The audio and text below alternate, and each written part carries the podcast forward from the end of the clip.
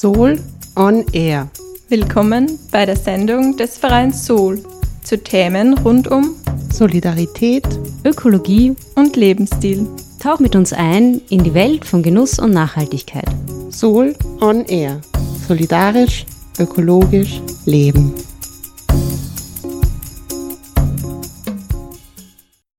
Herzlich willkommen bei der 40. Sendung Soul on Air im Freien Radio Freistadt. Diese Sendung wird vom Verein Soul Menschen für Solidarität, Ökologie und Lebensstil gestaltet. Heute am Mikrofon sind Tina Wiensberger und Lorenz Popp. Und für alle, die zum ersten Mal dabei sind, wir beschäftigen uns mit Themen rund um einen solidarischen und ökologischen Lebensstil und gesellschaftlichen Wandel. Kennt ihr schon den Feldhamster? Er wurde im Publikumsvoting des Naturschutzbundes zum Tier des Jahres 2024 gewählt.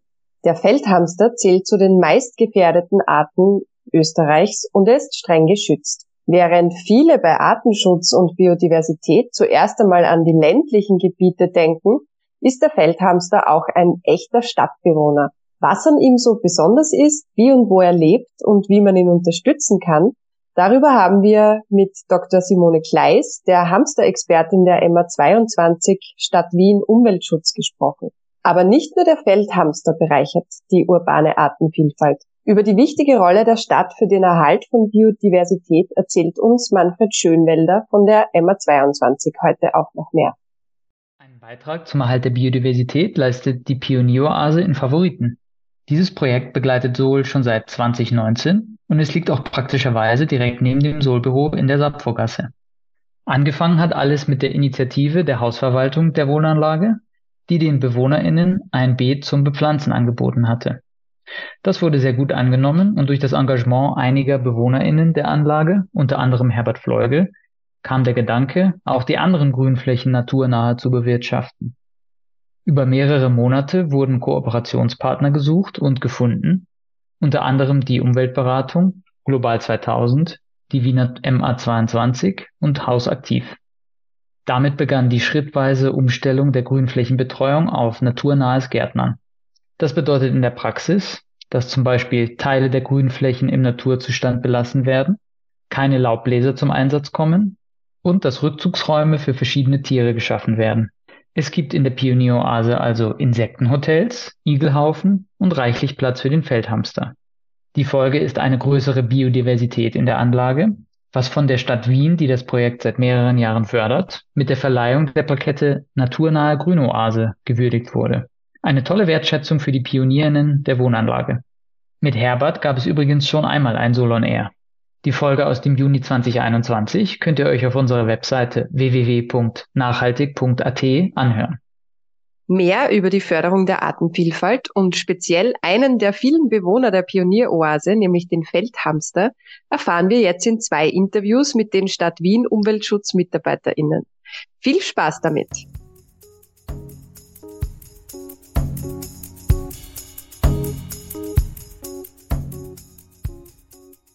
Bei mir zum Gespräch ist Frau Dr. Kleis. Sie ist bei der Stadt Wien Abteilung Umweltschutz als Sachverständige für den Artenschutz, insbesondere für Nager zuständig und da ganz besonders spezialisiert auf Hamster und Ziesel. Frau Dr. Kleis, danke schön, dass Sie sich die Zeit nehmen, mit uns über den Feldhamster zu sprechen. Möchten Sie uns den Feldhamster vielleicht einmal ganz kurz vorstellen? Was macht ihn denn so besonders? Wir kennen ja alle wahrscheinlich den Hamster von der Tierhandlung, von der Zoohandlung, wo man eben Goldhamster und äh, alle anderen speziellen Züchtungen finden kann. Äh, bei uns geht es darum, das ist der Wildhamster, der sogenannte Feldhamster. Er ist sozusagen ein Nager, ein Erdbewohner, wird so groß wie ein Meerschweinchen, kann bis zu einem halben Kilo schwer werden, ähm, hat eine braune Farbe, äh, hat grundsätzlich äh, das was ganz Besonderes, dass er an und für sich einen dunkel gefärbten Bauch hat und ähm, helle Flecken an den Backen, Vorderbeinen und äh, Hinterbeinen. Äh, was ganz speziell ist, diese, diese Gegenzeichnung. Und man nimmt an, dass das eine Methode sein kann zum Schutz, wenn er eben äh, Gefahr wittert, dass er sich dann aufstellen kann und äh, einen, seinen dunklen Bauch herzeigt und diese weißen Flecken imitieren dann äh, sozusagen das Maul eines Beutegreifers äh, mit den Zähnen und das sollte ihn eben bei Gefährdung seine Abwehr sein. Sonst hat der äh, Feldhamster sehr feine kleine Pfoten, mit denen er aber wahnsinnig gut graben kann. Äh, wir haben so, dass die Hamster im Winter einen Winterschlaf halten. Das äh, ist so, dass die Hamster nicht durchgehend ihren Winterschlaf halten, sondern immer wieder mal in gewissen Zeiten, gewissen Abständen aufwachen können. Äh, ihr Bau, den sie da für den Winter gebaut haben oder gegraben haben, der kann bis zu eineinhalb, zwei Meter in die Tiefe gehen, hat verschiedene Strukturen in, im Erdreich. Also er, der Hamster baut sich eine Nestkammer, eine Vorratskammer und eine Zuchtkammer oder Aufzuchtkammer und ein Klo. Der Hamster ist ein, ein, ein, sauberer, ein sauberes Kerlchen. Das ist also, wie ich schon gesagt habe, es gibt auch eine Futterkammer. Äh, diese Futterkammer ist äh, sozusagen gefüllt mit pflanzlichen Teilen. Das sind vor allem äh, Sämereien, Blätter, Gräser, das können bis zu, also so werden normalerweise so an die zwei bis drei Kilo, die er da äh, einbringt in seinen Bau für diesen Winterschlaf. Und das ist eben auch das, was wir kennen, was wir so kennen. Der Hamster, also ist im Sommer unterwegs und futtert sich äh, ordentliches Gewicht an und kann äh, auch mit seinen Backentaschen, die sehr, sehr dehnbar sind, bringt er dann in, in seinem Bau in die Futterkammer seine Vorräte ein. Und diese Vorräte sind so im, äh, im normalen zwei bis drei Kilo, die er da einbringt, können auch bis zu fünf Kilo sein. Wenn jetzt ein Hamster aufwacht und es ist ein weiblicher Hamster, also das ist normalerweise so um, im März herum, dann sind sie, die Weibchen, relativ schnell aufnahmefähig, für, dass sie trächtig werden. Ähm, nach einer Tragezeit von äh, drei Wochen werden dann die jungen äh, äh, Hamster geboren und werden auch wieder so an die drei Wochen praktisch aufgezogen.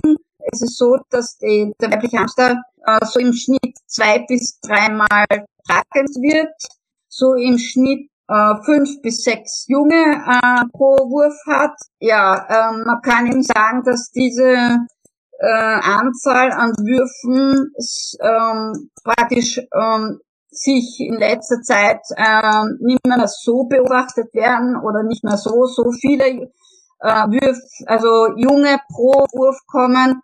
Äh, warum kann man eigentlich jetzt nicht genau sagen. Wo kann man in Wien denn dem Feldhamster begegnen?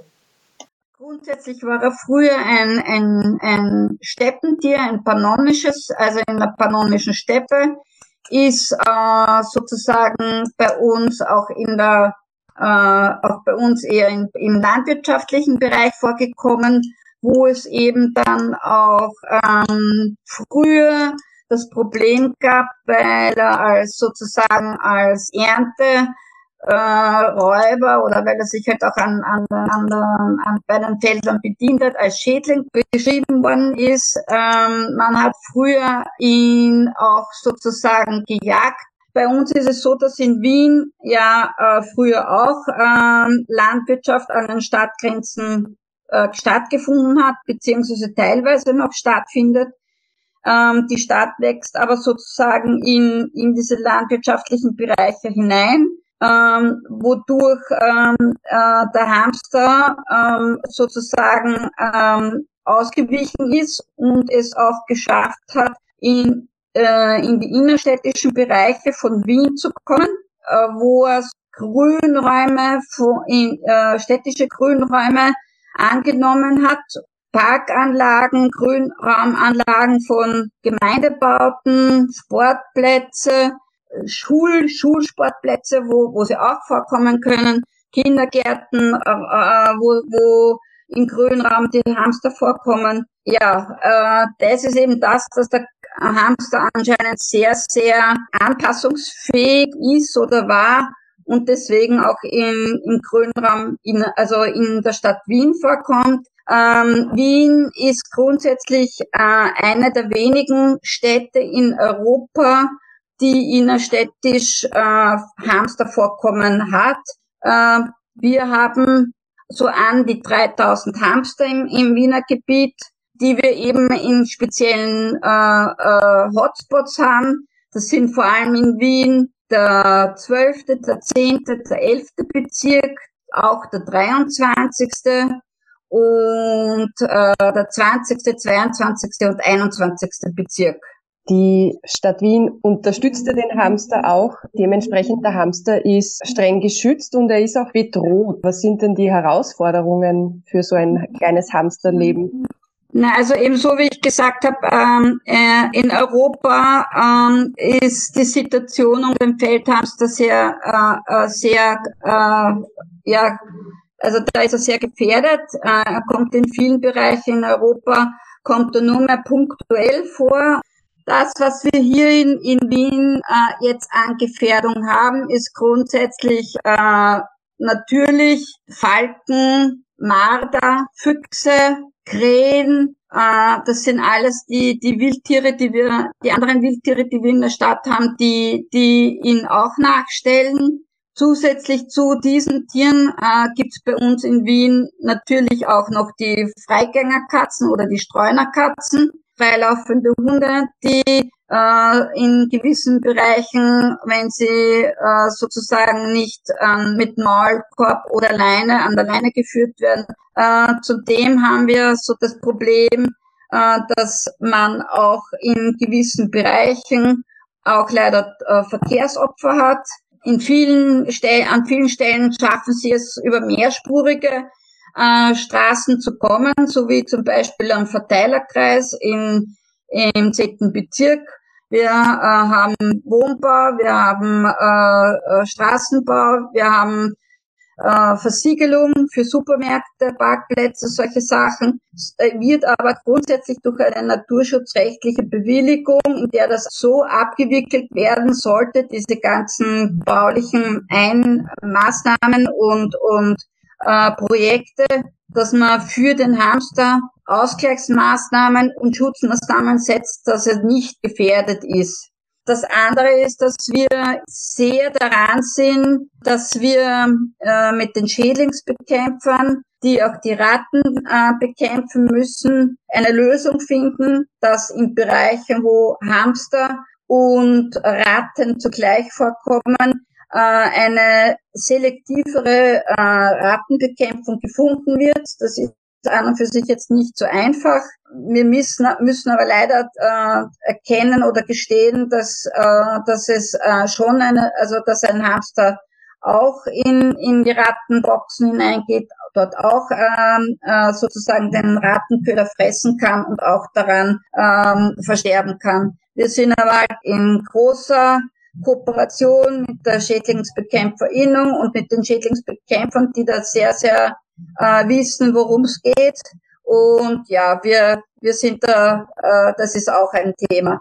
Sonst, ja, ist es in, in, in der Stadt Wien, sollte es äh, durch all die Maßnahmen, die wir dann zusätzlich noch setzen mit, äh, mit jetzt den zukünftigen Biodiversitätsstrategie, äh, mit Biolandbau, Netzwerk Natur und mit der Kooperation mit äh, Wiener Wohnen, äh, mit einem zukünftigen Gemeindebau blüht auf zwei, wird man dem Hamster sozusagen äh, äh, schauen, dass er seinen Lebensraum entsprechend äh, und adäquat äh, noch zur Verfügung, zur Verfügung hat und in, in dem den Erhaltungszustand be bewahrt, den er, den er derzeit hat. Wien will also Hamster als Hauptstadt bleiben weiterhin. Genau. Was können denn unsere ZuhörerInnen tun, um den Hamster auch ein bisschen zu unterstützen? Gibt es da irgendwas, was man machen kann? Ja, also grundsätzlich ist es so, dass wenn man einen Hamster in, in seinem Garten hat, dass man sich über den Mieter freut, dass man ihn in seinem Garten belässt, auch wenn er auch seine, seine Löcher und seine Baue äh, dort äh, wahrscheinlich äh, bauen wird. In seinem Garten kann man Frucht, früchtetragende heimische Sträucher pflanzen man kann kleine äh, Kräuterbeete pflanzen, man kann Getreidebeete ihm anbieten, Zufütterung. Das ist aber nur bedingt günstig, weil man ähm, sozusagen äh, aufpassen muss, dass der Hamster, wenn man ihm sozusagen Karotten oder Sonnenblumenkerne oder sowas anbietet, so muss man aufpassen, dass das alles aufgenommen, also wirklich aufgenommen und gefressen wird vom Hamster, weil man sonst andere andere ähm, Tiere anlockt, die, die nicht äh, praktisch gewünscht sind, wie auch, dass man Ratten unterstützt oder solche Sachen. An sich soll man sonst, ist es natürlich klar, jede Hilfe bei der Stadt Wien Umweltschutz ist gewünscht, wenn, wenn man halt irgendwo äh, einen Hamster sozusagen ähm, merkt, sieht oder irgendwo ähm, äh, auf einmal sieht, dass da irgendwo äh, ein Bereich, äh, ein Bauprojekt geplant ist, äh, wo man Hamster, ähm, äh, ein Hamstervorkommen bekannt ist, kann man natürlich fragen, ob da Schutzmaßnahmen für einen Hamster sind. Äh, wir sind natürlich nicht alle gefeit davor, dass wir jedes, jedes Vorkommen wissen, dass wir jedes Bauprojekt wissen. Also wenn man irgendwo was merkt, wo irgendwo eine Gefährdung sozusagen ähm, stattfinden könnte, einfach bei der äh, Stadt Wien Umweltschutz sich melden und nachfragen. Und dann kann meine Wenigkeit aktiv werden und äh, schauen, dass dem Hamster ja nichts passiert. Vielen Dank für dieses Interview.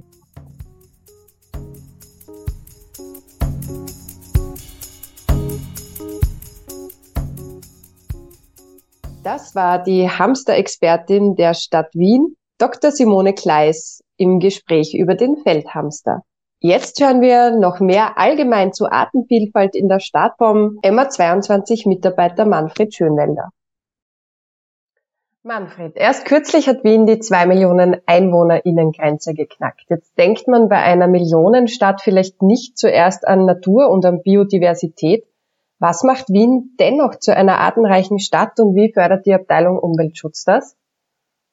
Mit einem Flächenausmaß von nur 0,5 Prozent der österreichischen Staatsfläche beherbergt Wien eine hohe Artenvielfalt. Bei vielen Organismen leben in Wien über 50 Prozent der Arten, wie im übrigen Österreich. Das ist nach wie vor sehr beachtlich.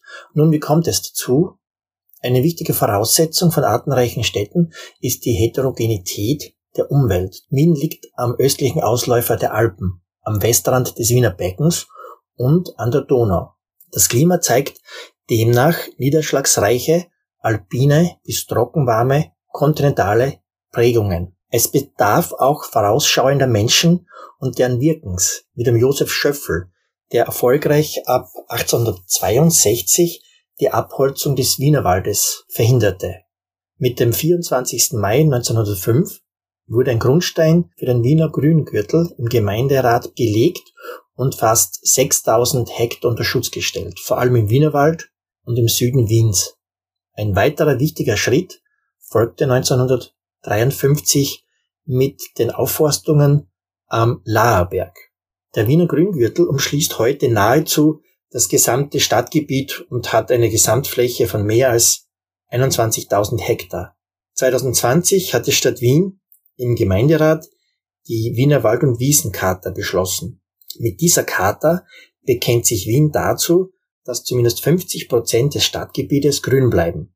Waldarme Teile Wiens werden aufgeforstet, Wiesenflächen gesichert und die Fließgewässer renaturiert. Denn lebendige Wälder, Wiesen und Gewässer sichern unsere Artenvielfalt und tragen auch zum Klimaschutz bei und bieten Erholung für die Menschen. Nun, wenn wir zum Punkt kommen, wie fördert Wien seine Artenvielfalt, dann muss ich gleich mal an zwei Projekte denken, nämlich dem Netzwerk Natur, dem Arten- und Lebensraumschutzprogramm der Stadt Wien und unserem kürzlich abgeschlossenen Projekt City Nature. Das Netzwerk Natur schützt, pflegt und fördert die Lebensräume von seltenen Tier- und Pflanzenarten in der ganzen Stadt. Zwei Leitsätze kommen dabei zur Anwendung, nämlich der Schutz des Seltenen und die Förderung des Naheliegenden. Aus jeder Artengruppe der streng geschützten Pflanzen und Tiere wurden Stellvertreter ausgesucht und als sogenannte prioritär bedeutend eingestuft. Insgesamt handelt es sich um 19 Pflanzenarten und 69 Tierarten wie Frauenschuh, Riemenzunge, das Ziesel, Biber, Abendsegler, Bohle, Laubfrosch, Schlammpeitzger sowie bei den Insekten Juchtenkiefer, großer Feuerfalter, Wiener Nachtpfannauge oder die Feldgrille. Zu den gefährdenden Lebensraumtypen, die im Rahmen von Netzwerk Natur behandelt werden, zählen zum Beispiel Fließgewässer, Tümpel, Teiche, Wiesen und Trockenrasen. Mit zahlreichen Partnerinnen innerhalb als auch außerhalb des Magistrats sind uns in den letzten 20 Jahren einige hundert Projekte zur Förderung der Artenvielfalt in Wien gelungen. Nun einige Worte zu unserem Interreg-Projekt City Nature, das wir mit slowakischen Projektpartnern in den Jahren 2019 bis 2022 durchgeführt haben. Ziel des Projektes waren praktische Maßnahmen zum Erhalt der Artenvielfalt mitzuerleben und diese Erlebbarkeit und deren Vermittlung sollten die Menschen dazu ermutigen, einen Beitrag zum Erhalt der Vielfalt in Wien zu leisten. Zum Beispiel mit Exkursionen und Wiesenpflegeaktionen mit Freiwilligen in den Jahren 2019 bis 2021, Durchführung eines Monitorings von Fledermausbeständen von Wiesenpflanzen und Schmetterlingsarten unter Einbindung der Öffentlichkeit. Wir haben sozusagen den Citizen Science Ansatz gewählt und so auch Daten erhoben. Wir haben eine Ausstellung Stadtentwicklung und Naturschutz gezeigt, begleitet durch eine Tonbildschau zu verschiedenen Lebensräumen in Wien mit folgenden Titeln Der Leinzer Tiergarten, Orchideen in der Naturlandschaft Wiens, oder eine über die Trockenlandschaften und Steppen im Norden Wiens und eine über den Wienerwald im Wandel der Jahreszeiten. Es gab Fachexkursionen zu Heuschrecken, Schmetterlingen und Gebäudebrütern, Workshops mit Expertinnen und Experten. Ein Meilenstein war die Durchführung eines ersten grenzüberschreitenden Tag der Artenvielfalt, um Artenkenntnisse vor Ort zu vermitteln. Großer Aufwand wurde auch in den Aufbau einer Service-Homepage äh, gelegt, der Homepage City Nature, zu deren Themen wie zum Beispiel Blühflächen schaffen oder Aktivitäten in Wohnstätten durchführen viel Zeit investiert wurde. Doch überzeugen Sie sich selber und werfen Sie einen Blick auf die Homepage. Sie lautet www.city-nature.eu. Wo gibt's denn in Wien besondere Orte der Biodiversität? Da denke ich gleich mal an alle Schutzgebiete. So gibt es in Wien Nationalparks, Naturschutzgebiete, Landschaftsschutzgebiete, geschützte Landschaftsteile, ökologische Entwicklungsflächen, geschützte Biotope, Schutzgebiete, Wald- und Wiesengürtel und Parkschutzgebiete. Außerdem wurden Teile des Wiener Wienerwaldes zum Biosphärenpark Wienerwald erklärt. Jedes dieser Gebiete hat seinen Schutzzweck. So haben zum Beispiel die Europaschutzgebiete, im Wesentlichen sind das die Natura 2000 Gebiete, folgende Ziele. Die Bewahrung international bedeutender Naturräume sowie die Förderung von verschiedenen Biotopen oder Tier- und Pflanzenarten von europäischer Bedeutung. Beim Wiener Anteil des 340 Hektar großen Europaschutzgebietes Wiesenberg sind das zum Beispiel der Hirschkäfer, Ziesel oder der russische Bär. Ein an den Oberflügeln schwarz-weiß gestreifter, tagaktiver Nachtfalter aus der Unterfamilie der Bärenspinner. Wir versuchen in unserer täglichen Arbeit nicht nur auf die Schutzgebiete den Fokus zu legen, sondern auch auf die Gebiete außerhalb bis hinein in die urbanen Zonen der Stadt. Wir fördern auch ganz gezielt sogenannte Trittsteinbiotope, Je größer diese ausfallen, desto höher ist der zu erwartende Nutzen für die Artenvielfalt. Diese können zum Beispiel Stadtwildnisflächen wie jene im dritten Bezirk in der Baumgasse sein, einer Kombination von Stadtwildnis mit einem flächigen Naturdenkmal. Trittsteinbiotope ergeben sich auch aufgrund von naturschutzrechtlichen Vorgaben in Stadtentwicklungsgebieten. So wurden in der sogenannten Freien Mitte am ehemaligen Nordbahnhof im zweiten Bezirk wertvolle, vom Menschen geschaffene Lebensräume erhalten und das Parkerscheinungsbild in ein völlig neues Licht gerückt. Es soll dort vor allem den Zaunedechsen und Wechselkröten das Überleben gesichert werden. Auch die Intensivierung der Mensch-Natur-Beziehung kann dort stattfinden. Für jene, die im innerstädtischen Gebiet Vögel beobachten möchten, vor allem wo Gebäudebrüter nisten, empfehle ich vorab einen Blick auf die Erhebungsdaten, die im Wiener Umweltgut der Stadt Wien veröffentlicht sind, zu werfen. Was können denn unsere ZuhörerInnen tun, um die Artenvielfalt in der Stadt zu schützen und zu unterstützen? Ich möchte gleich einmal mit jener Zielgruppe beginnen, die eigene Grünflächen zur Verfügung haben. Hier sind die Grundsätze der Plakette naturnahe Grünase einzuhalten. Das heißt, keine giftigen Substanzen jeglicher Art verwenden, kein Torf und keine leichtlöslichen Dünger anwenden. Auf Einheitsrasen und Rollrasen verzichten, stattdessen Blumenrasen mit 10 cm Mehrabstand entwickeln lassen. Bereiche der Vegetation über das Jahr bis ins Frühjahr des Folgejahres stehen lassen. Das garantiert zumindest in Teilbereichen eine vollkommene Entwicklung von Insekten. Denn vielerorts wird nur an die Nektarquelle als die Förderung für Insekten gedacht. Doch die adulten flugfähigen Tiere sind nur kurze Zeit im Jahr aktiv. Die im Verborgenen lebenden Insektenlarven brauchen jedoch auch Lebensräume für Entwicklung und für die Überwinterung. Grünflächen ein bis zweimal im Jahr mähen, je nach der Entwicklungsphase der Fläche. Für die Zielgruppe Gebäudebesitzer oder Verwalter würde ich Folgendes meinen, dass äh, jegliche Schaffung von Grünstrukturen ein Zugewinn ist. Das kann über Blumentröge, Dachbegrünungen, Fassadenbegrünungen oder ein Siegeln von Innenhöfen erfolgen. Grundsatz sollte sein, weniger intensiv pflegen, Gehölzgruppen als Brutplätze für Vögel bündeln und schaffen, auf Laubsauger und Laubbläser prinzipiell verzichten und die Biomasse vor Ort zu belassen. Für all jene, die sich im öffentlichen Raum bewegen, da ist mir wichtig ein faires Verhalten in den Schutzgebieten. Das sollte selbstverständlich sein. Grünflächen und Landwirtschaftlich genutzte Wiesen sind frei von Unrat und Hundekot zu halten. Sie können sich vorstellen, wie es einem Wiederkäuer ergeht, der zerschnittene Aludosenreste über das Heu verfüttert bekommt. Vernetzen Sie sich mit Gleichgesinnten in Vereinen und entwickeln Sie tolle Projekte. Helfen Sie mit, die Akzeptanz von Naturschutzmaßnahmen im öffentlichen Raum durch Aufklärung zu steigern denn nach wie vor haben Menschen nicht die Einsicht und das Wissen, im Sinne der Erhalt der Artenvielfalt zu handeln.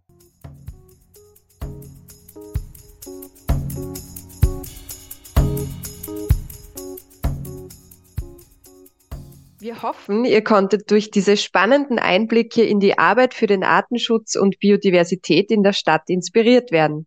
Wenn ihr die Arbeit von Sol und damit auch die Projekte wie die Pionieroase unterstützen möchtet, dann freuen wir uns übrigens über eure Spende. Mehr zum Verein Sol und unseren Projekten findet ihr auf www.nachhaltig.at. Wenn ihr diese Folge interessant fandet und mehr zu dem Thema hören wollt, schaltet auch beim nächsten Mal wieder ein. Die Sendung Sol on Air könnt ihr jeden vierten Dienstag im Monat um 14.30 Uhr im freien Radio Freistadt hören. Zum Nachhören gibt's alle Sendungen unter www.frf.at.